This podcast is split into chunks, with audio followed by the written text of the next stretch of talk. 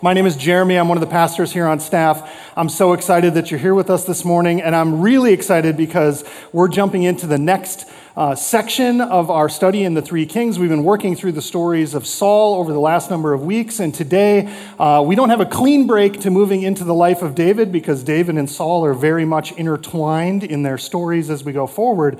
But we're really going to take some time here to look at David. For the next 11 weeks, I'd love to invite you to be here to hear these stories of how King David uh, has made an impact on the people of God throughout history. King David, he's kind of a big deal. I don't know if you know that or not, but he's kind of a big deal. Such a big deal that if you go to Italy, you're going to see all kinds of Renaissance uh, sculptures dedicated to this man. As you can see, here on the left is him with a wonderful harp, and on He's, he has less on the other side.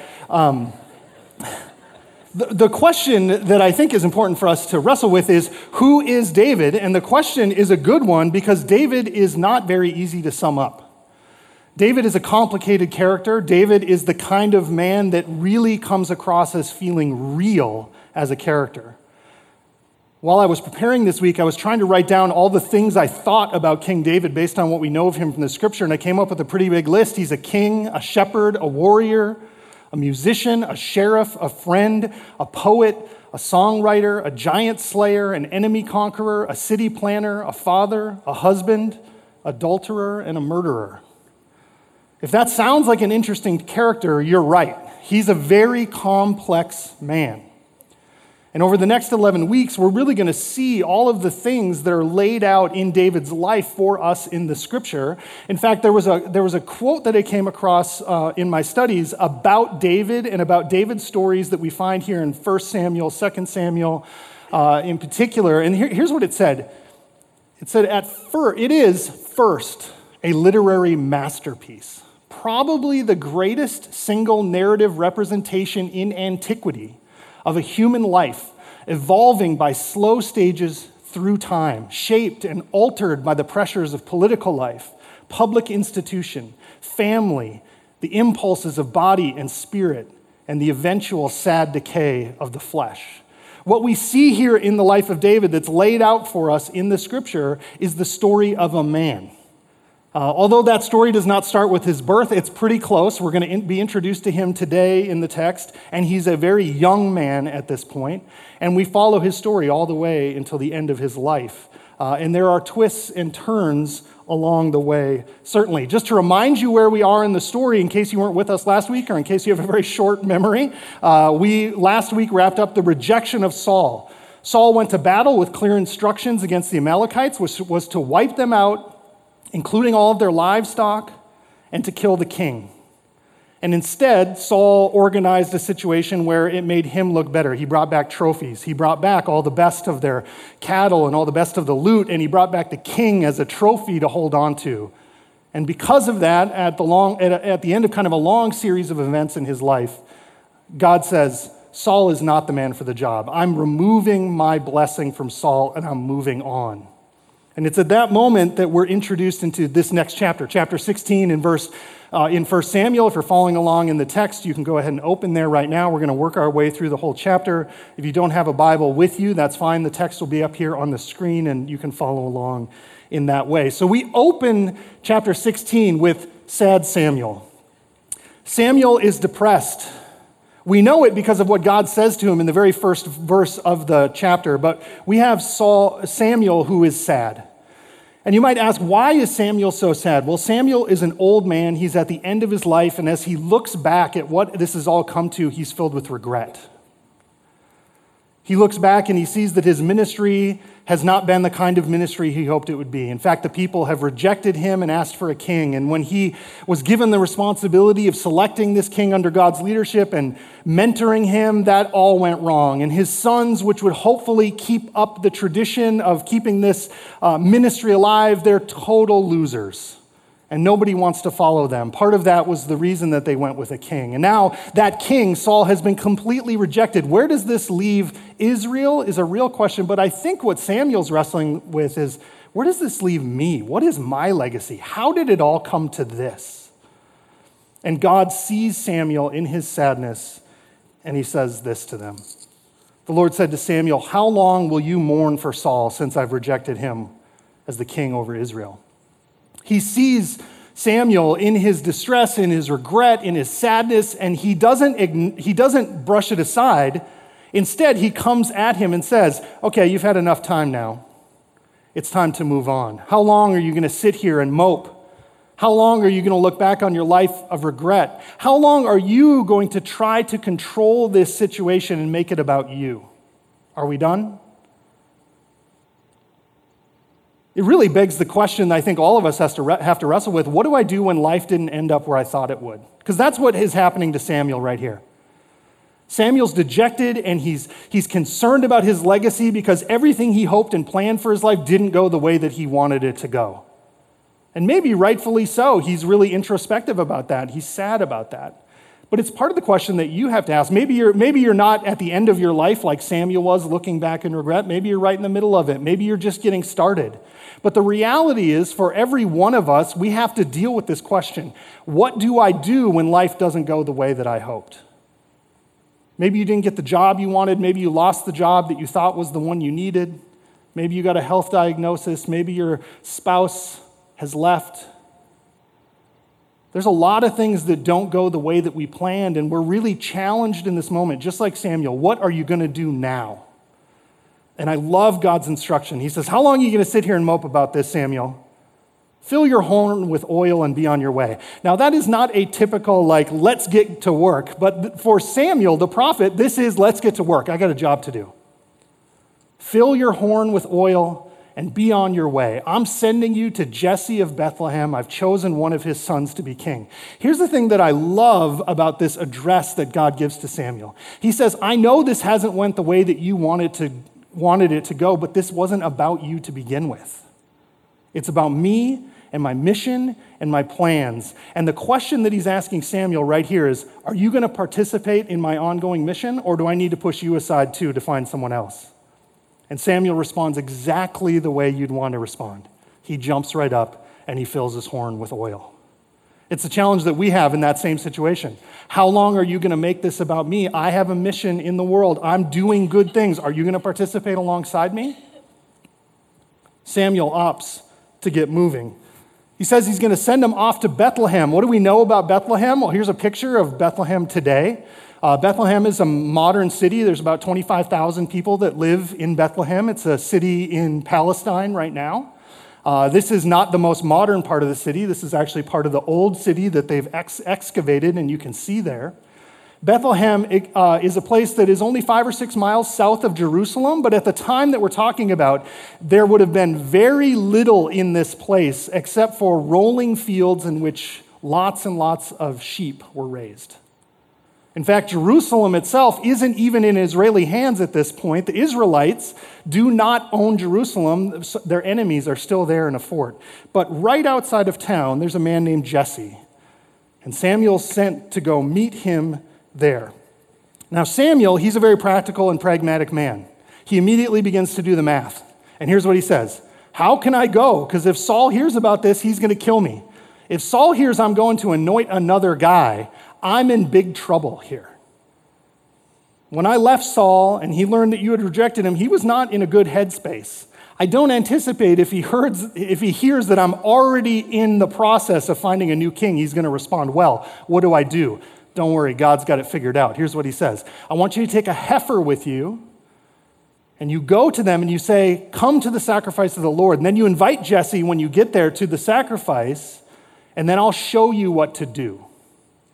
You're going to anoint for me the one that I indicate. He's got a whole plan. You're going to go to town, you're going to bring an animal, you're going to do a sacrifice. If you remember, because Jerusalem is not part of the center of worship, there is no temple for sacrifices.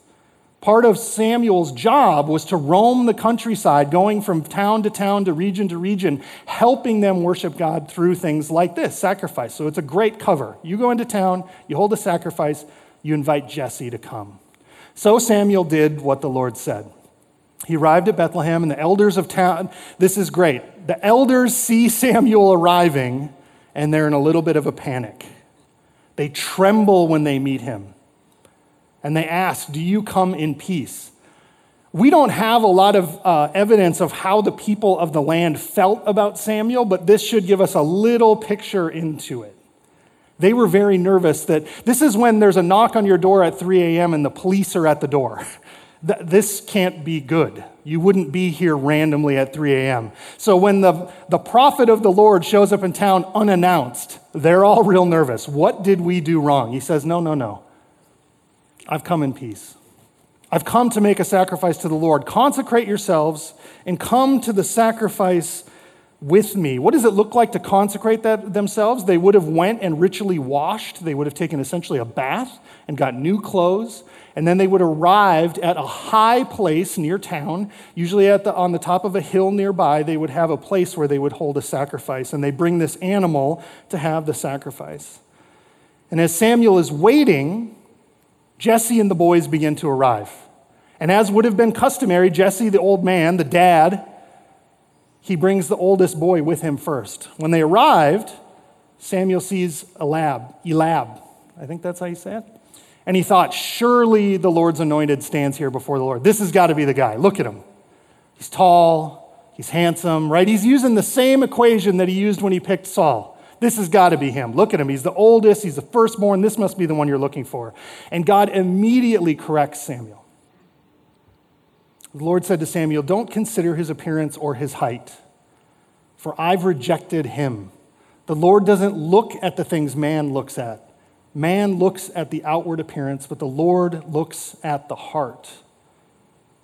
Some translations say the Lord looks from the heart.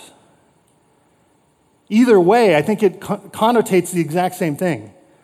Both this, this guy, the firstborn, fits the mold of Saul, the one you already picked. He's tall and he's handsome. He's not the one I'm interested in. I rejected the tall and handsome one. I'm looking for the heart. I'm looking for something different, something you can't see. It says that Jesse had seven sons that pass in front of Samuel, one after another. Keep in mind, Samuel has not told them why he's here at this point. It has to be a very strange parade.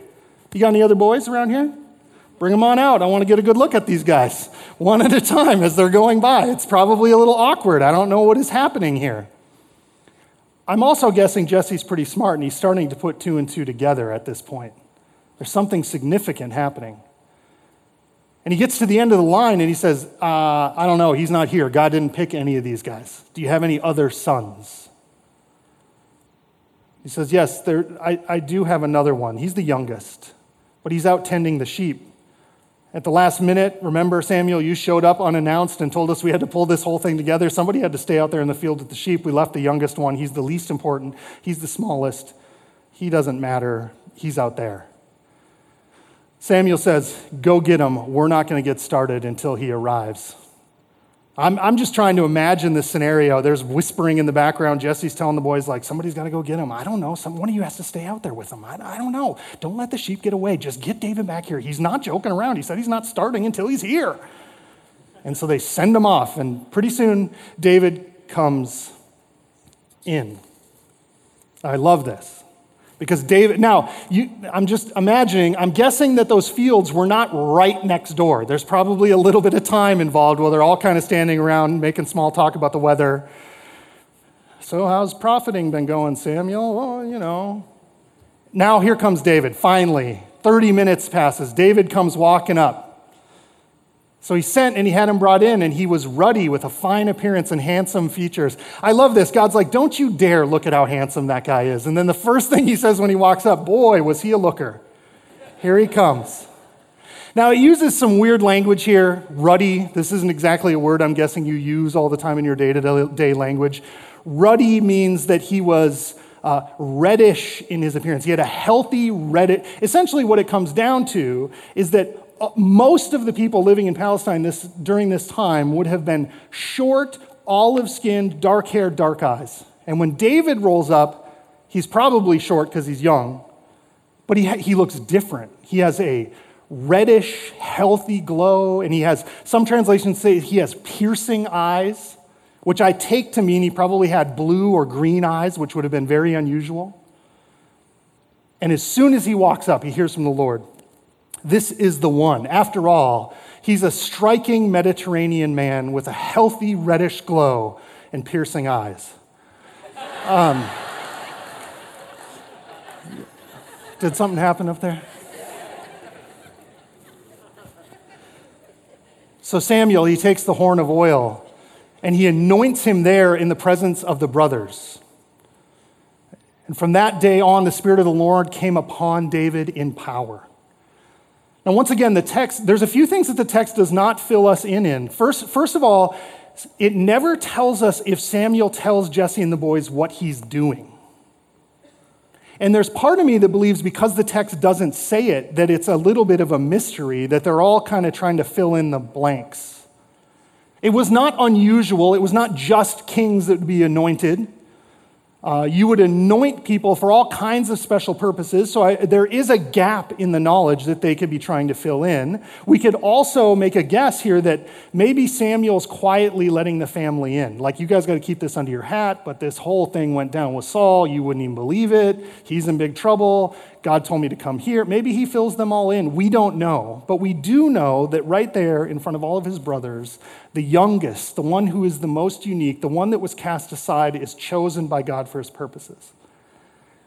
I love this because it reflects the heart of God. In fact, I think this is a picture of God choosing Israel. Out of all the nations, he picks the smallest, the most unique, the one that stands out, the, no, the one no one else would have chosen. And he said, This is the people that I'm going to anoint for my purposes. He does the same thing here with David. And the moment it happens, it says that the Spirit of the Lord came upon David in power. This is a very common phrase to find in the text. In fact, I went back and did a search to find out when does this kind of stuff happen? Before the kings started, we had judges in the land of Israel. The judges were essentially warrior uh, tribal leaders who would lead them to victory and then step back down. And here's the examples in Judges 3, Judges 6, Judges 14. As each of these men gets this responsibility to lead the people, the Spirit of the Lord comes upon them. The Spirit of the Lord came upon Gideon. The Spirit of the Lord rushed on Samson. When Saul was named king, the Spirit of God came on him in power. And it says that right here in this moment, this boy, we don't know how old he is, but we're going to say 14 probably, young man, the Spirit of the Lord descends on him in power. Because God's Spirit empowers God's people to carry out God's mission. What he's giving to David is not something that David would be able, capable of carrying out on his own. And so God gives him an extra dose. The Spirit of God descends on him in power so that he can carry it out. Saul was given the same ability, the Spirit of God that came upon him. In the Old Testament, these are unique moments upon unique people for a unique purpose. Jesus in the New Testament says to his disciples, You will receive power when the Holy Spirit comes on you, and you will be my witnesses in Jerusalem and all of Judea and Samaria and to the ends of the earth. This moment that was set aside for judges and kings in the old way under Israel is something that empowers all believers in the church era. And Jesus tells them, When I leave, I'm going to send you someone better than me, the Holy Spirit. And when the Spirit descends on you in power, you will be empowered to carry out my mission. Every one of you in this room who has put your faith in Christ for your salvation is empowered with the same Holy Spirit that empowers a legend like King David. You've been given the Spirit of God. Now, I want to be clear because Saul had this same Spirit and he was disobedient. Saul had this same spirit and he disobeyed God. This does not mean that you will be perfect. It does not mean that everything you do will be a rousing success. But what it does mean is that when your life and your purpose match up with God's mission in the world, you will have power to see it come to fruition. Now let's rest in what he's asked us to do. He's asked us to be his witnesses. That's the mission that he's laying out in front of us. Now, there is in the Old Testament a consequence that comes with this special anointing that's been given to David. The Spirit comes upon David, and as a result, the Spirit of the Lord departed Saul. This is the second half of this chapter. This, the story shifts gears a little bit. We have David chosen, and David is anointed, and the Spirit of God comes on him. And then the next verse, well, what's going on with Saul? Well, that Spirit departed Saul to go to David. And then we have something that I mean, when, I, when I'm reading through it, Paul tells me, hey, I'm going to have you teach on uh, chapter 16. Ooh, David, that's so great. And then I get to this verse, and I was like, wait, what? The Spirit of the Lord had departed from Saul, and an evil Spirit of the Lord tormented him. And you go, wait, what? Why? Why does this part have to be in there? Couldn't we have just skipped this part? Because it's comp- what in the world is happening? God's I can I can deal with the spirit of God descending on someone for a purpose in God's mission. It's a little harder for me to square up how does God send evil spirits to torment people? Well, I started doing a little legwork. And I, I, don't know that I can answer this question for us, but I think it can help us give us a little clarity. I'm going to read you two quotes that I came across on this topic because I think it'll be helpful for us. The first one is we just have to acknowledge something as we're reading stuff, especially like 1 Samuel. We're reading ancient Hebrew text. Hebrew as a language was essentially a dead language for over a thousand years, kept up just in Jewish scholarly circles. If you go to Israel now, most people speak Hebrew, but it's a resurrected language of Hebrew. Now, why do I say that? Well, because what it means is when we're translating 20, let's call it 3,000 year old Hebrew, there, there is a little bit of wiggle room in exactly what those words mean. So let me, let me show you this here. This is what the quote I came across says The Hebrew adjective ra. So if you look at the Hebrew text for evil spirit that's translated in your text, the two words are ra, ruah. That's what the Hebrew says. Now, here's the issue with that. The Hebrew adjective ra, which is translated evil here, has a broad range of possible meanings, including the following of bad quality, inferior, disagreeable, displeasing, vicious, harmful, bad, and evil. Uh, the translations that we have have chosen evil. The noun, ruah, spirit, also has a broad range, including wind, breath, disposition, temper, spirit. And if you notice, even in this one, there's a few dot, dot, dots in there because there's even more in there. But these kind of get to the heart of it. So I'm not trying to let this verse off the hook because this verse says what we believe God is sovereign over all things. God allows even the suffering of someone like Saul. But when it says that God sent an evil spirit, that is one way that the text can be interpreted out of the ancient Hebrew. Another way that you could interpret it that would be equally as valid is he sent him a uh, disagreeable temper or a disagreeable disposition. I can't say for sure which one of those interpretations is accurate. I, have, I kind of have a way that I would lean in it, and it's mainly because of how they solve the problem.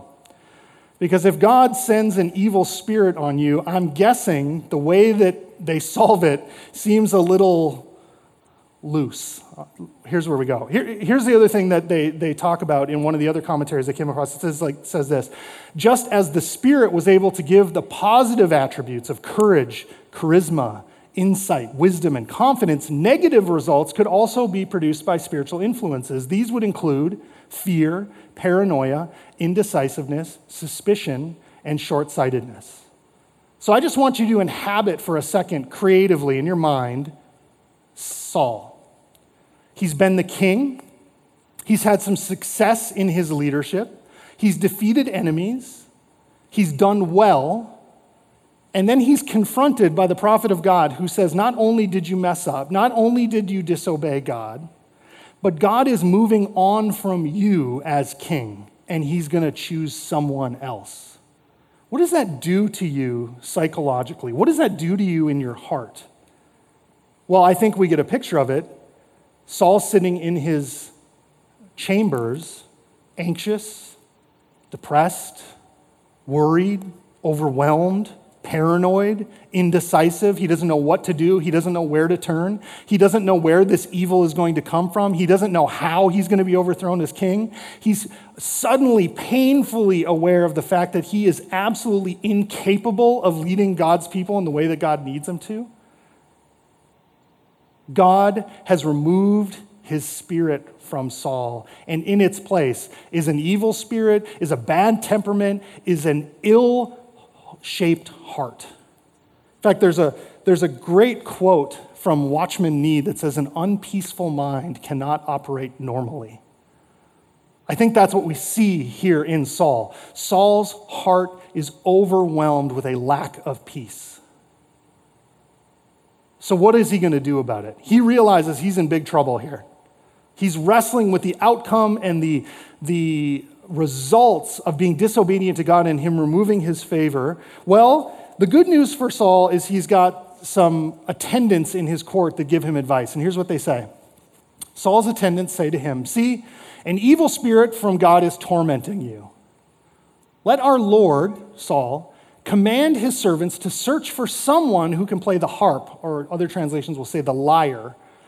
And he'll play whenever the evil spirit or bad temperament, or however, whichever translation fits here, it all applies. He'll play whenever this comes upon you, this feeling, and you'll feel better. This is where I lean. It feels to me like the translations that talk about bad temperament or ill feelings seem to fit better because their answer does not quite seem to rise to the occasion of an evil spirit that's somehow like tormenting him in this place because their answer is we can just get a guy who will come play some music for you and everything will be great.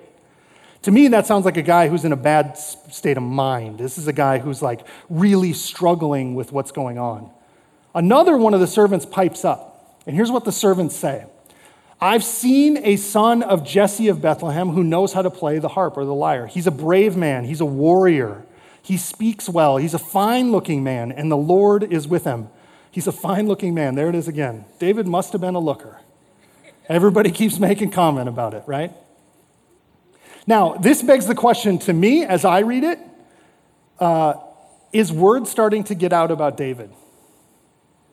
Is, is there starting to be an undercurrent, a whisper campaign about this guy who's going to be the next one? Because they seem really ready with the answer. Saul, you're really struggling. I have an answer. Let's find somebody with a harp. And immediately, I know somebody. He's the youngest son of a guy who lives in a nearby hill town who raises sheep. That just seems very convenient to me. Where he's brave, he's a warrior. We're going to bring him in. Just so you know, the li- just what a lyre is. Here's a picture of a modern version of a. Oh, oh,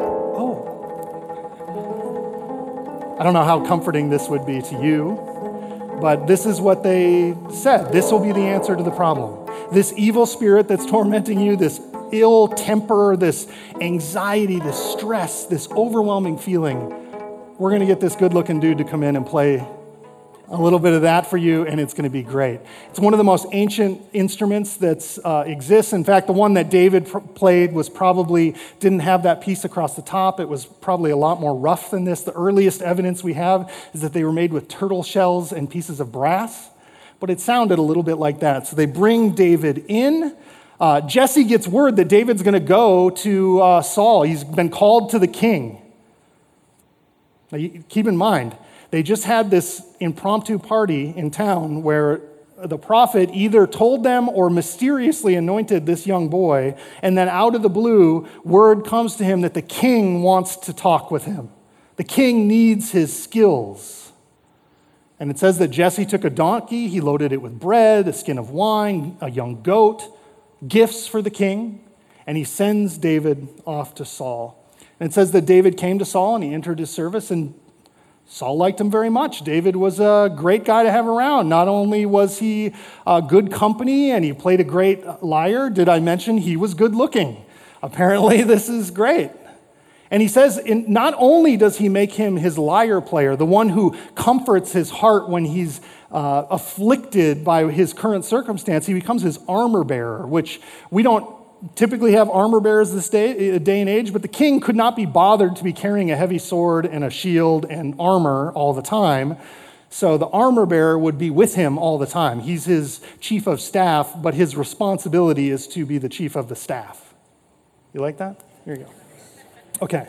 So David becomes his professional, handsome music player and the guy who's in charge of his weapons, and he keeps them nearby all the time. This is what Saul does.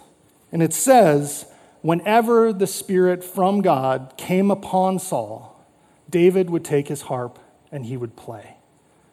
And then relief would come to Saul and he would feel better and the evil spirit would leave him.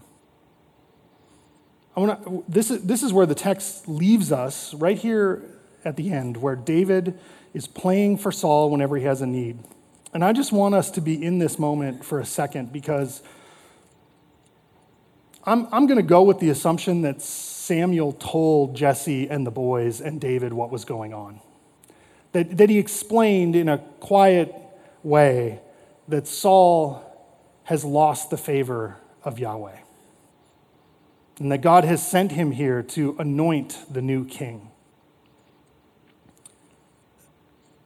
Saul is painfully aware of his inadequacies and of his rejection by God. And David has had the Spirit of the Lord descend on him in power.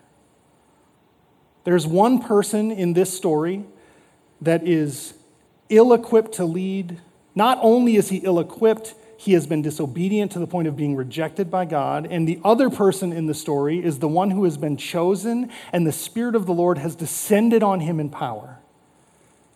And David, being given that gift, that responsibility, chooses to serve. Now, you might argue, I don't know how much of an option he has. After all, Saul is going to prove himself. That paranoia, that ill temper, that, that lack of trust is going to become more and more of his way of leading. I don't know how much option David had. But here's what I do know when someone does something for you begrudgingly, you feel it, you know it. When you've asked someone to help you, when you've asked someone to serve with you, when you've asked someone to show up early for work when it wasn't their shift, and they don't want to, they're doing it begrudgingly, you can feel it. You don't want to be around that person. You feel bad about the fact that you even made them come there, or you're angry that they're giving you such attitude. Anybody ever felt this before? I have children, sometimes I've felt it. Saul does not get that from David at all. In fact, when David walks in, he immediately is comforted by his presence. And David serves him in the way that he's needed. I would guess that David has a lot of skills. After all, his renown was known by attendance in the king's service.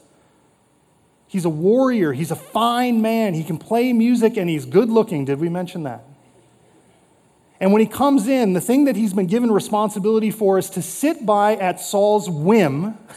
And when Saul's cranky, come in and play some music for the guy. David doesn't complain. David doesn't buck against that servanthood. In fact, he apparently presents himself to Saul in such a way that he is winsome and a massive blessing to Saul. He is a conduit to the Spirit of God, bringing blessing into a king who's been rejected and is trying his hardest to do it all his own. I want to I think that there's a real danger when we read some of these Old Testament stories to immediate. Next week, we're going to do David and Goliath. And one of the easiest things to do is say, hey, you got big Goliaths in your life. How are you going to be like David and kill those Goliaths? I, I, I get real nervous about that. I think these are stories telling us about unique things that happened in history for a purpose. But in this case, I think there's an application that we can take as the church. If it is true that the Spirit of God empowers his people for their mission, and here we see a picture of God's man who's been given the Spirit to accomplish God's mission. And what he does with it is to serve and bring blessing to one who does not deserve it. In fact, he's rejected God and he's going down a bad path.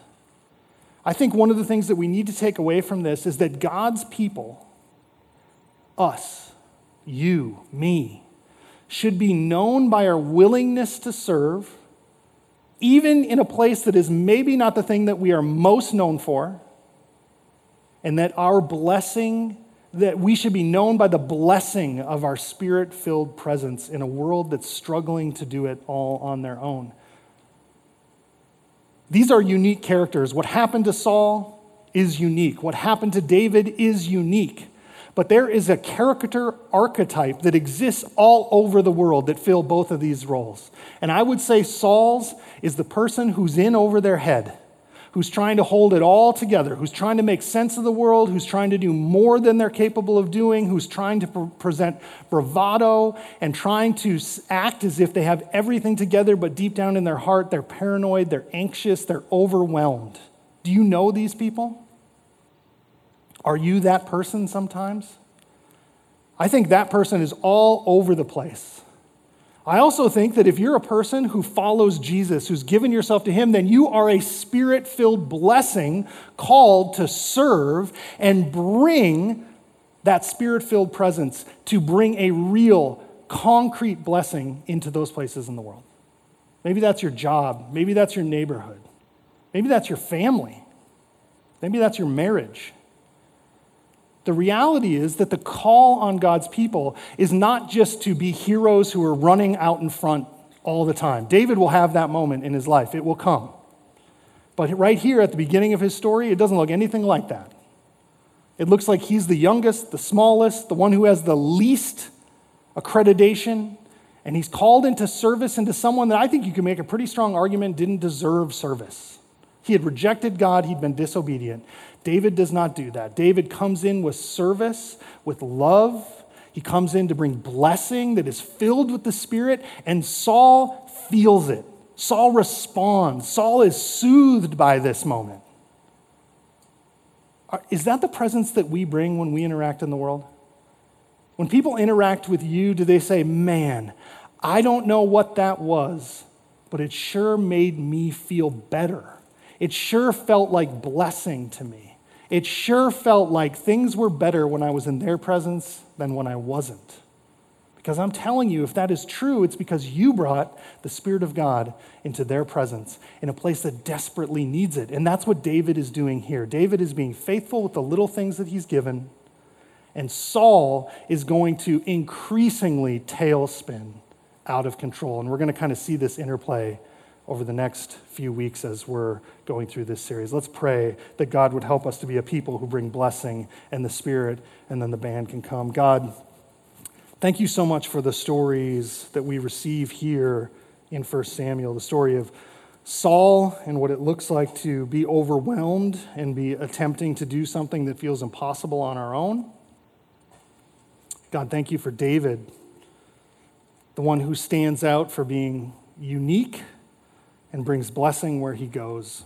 God, I pray that we can be those kind of people, people that are different, people that are unique, people that are odd but winsome. People that when our neighbors and our coworkers encounter us, they're almost annoyed about how much they like being around us. God, I, I want to be those kind of people. I want to be people that are known by bringing the blessing of their spirit filled presence into the middle of a world that's struggling to do it all on our own. Because that blessing brings opportunity to speak about the goodness of our King Jesus, who we love. God, we pray this in his name. Amen.